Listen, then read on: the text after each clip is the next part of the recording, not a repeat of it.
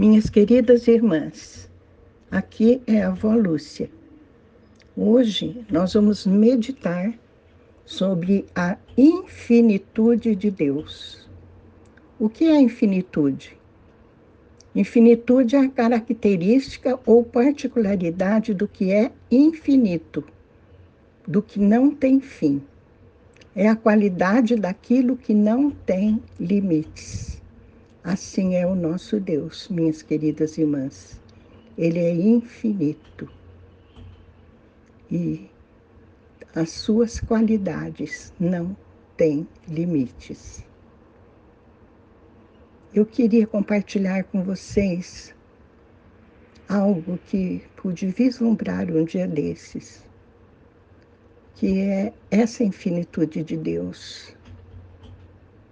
Ah, quando eu comecei a meditar sobre todos os atributos do nosso Deus, eu fui levada a um lugar de paz, de muita paz, de muita alegria. E comecei a meditar sobre a bondade infinita de Deus, a sabedoria infinita de Deus, a alegria infinita de Deus, a misericórdia infinita de Deus, e assim por diante. E hoje eu queria meditar com vocês, queridas irmãs, um trechinho daquela oração que Jesus fez pelos discípulos reunidos na última ceia e também por nós. Em João 17,3 está escrito: Esta é a vida eterna, que te conheçam, o único Deus verdadeiro, e é Jesus Cristo a quem enviaste. Esta é a vida eterna, minhas irmãs. Nós vamos cada dia mais e mais e mais e mais descobrindo a infinitude de Deus, o único Deus verdadeiro, e é Jesus Cristo que é um com o Pai.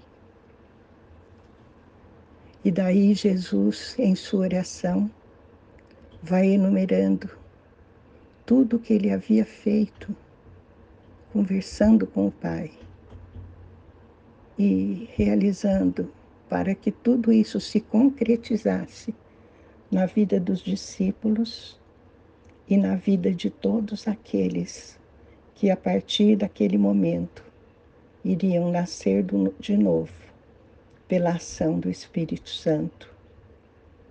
João 17, 8 está escrito: Pois eu compartilhei com eles as palavras que me deste, e eles as aceitaram eles reconheceram de fato que vim de ti e creram que me enviaste. A fé, minhas irmãs, está no âmago, no meio, no centro da aceitação da realidade que Jesus veio nos trazer. Está no centro da aceitação das suas palavras está no centro do reconhecimento que Jesus veio do Pai e que o Pai o enviou. João 17, 18 diz: Da mesma maneira como me enviaste ao mundo, eu os enviei ao mundo. Hoje nós somos irmãs, arautos, mensageiros daquilo que Jesus veio nos trazer mensageiros da Boa Nova. Ah, como são belos os pés daqueles que vão dizendo pelos montes: O teu Deus reina. Maravilhoso. Esta é a nossa tarefa. João 17, 21 diz: Para que todos sejam um, Pai, como tu estás em mim e eu em ti que eles também estejam em nós, para que o mundo creia que tu me enviaste. Olha o pedido de Jesus aqui. O pedido de Jesus é, é para que todos sejam um, como Ele é um com o Pai, que todos sejamos um com o Pai e com o Filho e com o Espírito Santo, que nós possamos viver no seio da Trindade, realizando totalmente a vontade do Pai nas nossas vidas, levando as pessoas a crer, a acreditar nele através da Sua palavra. João 17, 23 diz: Eu neles e tu em mim, a fim de que sejam aperfeiçoados na unidade, para que o mundo conheça que tu me enviaste e os amaste, como também amaste a mim. Ah, este mundo sequioso, carente de amor, minhas irmãs. As pessoas precisam ouvir que são amadas. Elas precisam saber que Deus as ama, que Jesus pode vir habitar nelas através do seu Espírito Santo e comunicar-lhes todo o seu amor. Amor que deve ser espalhado até os confins da terra. João 17, 25 diz: Pai justo, o mundo não te tem conhecido, eu, porém, te conheci, assim como estes entenderam que tu me enviaste. Minhas irmãzinhas, minhas queridas irmãs, não tomemos a forma do mundo, porque o mundo não conhece a Deus. Não entrem em discussões vazias com os incrédulos. Vamos nos firmar em Jesus Cristo. Ele é um com o Pai.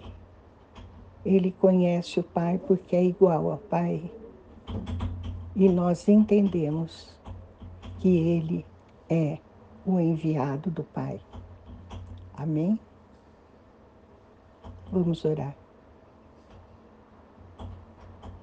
Meu Deus, concede-nos a graça, Senhor, de vislumbrar o quanto Tu és infinito, o quanto Tu és perfeito e o quanto o Senhor quer nos levar a participar da Tua vida por toda a eternidade porque esta é a vida eterna, Pai. E nós a ansiamos por ela e a suplicamos que seja uma realidade em nós. Em nome de Jesus. Amém.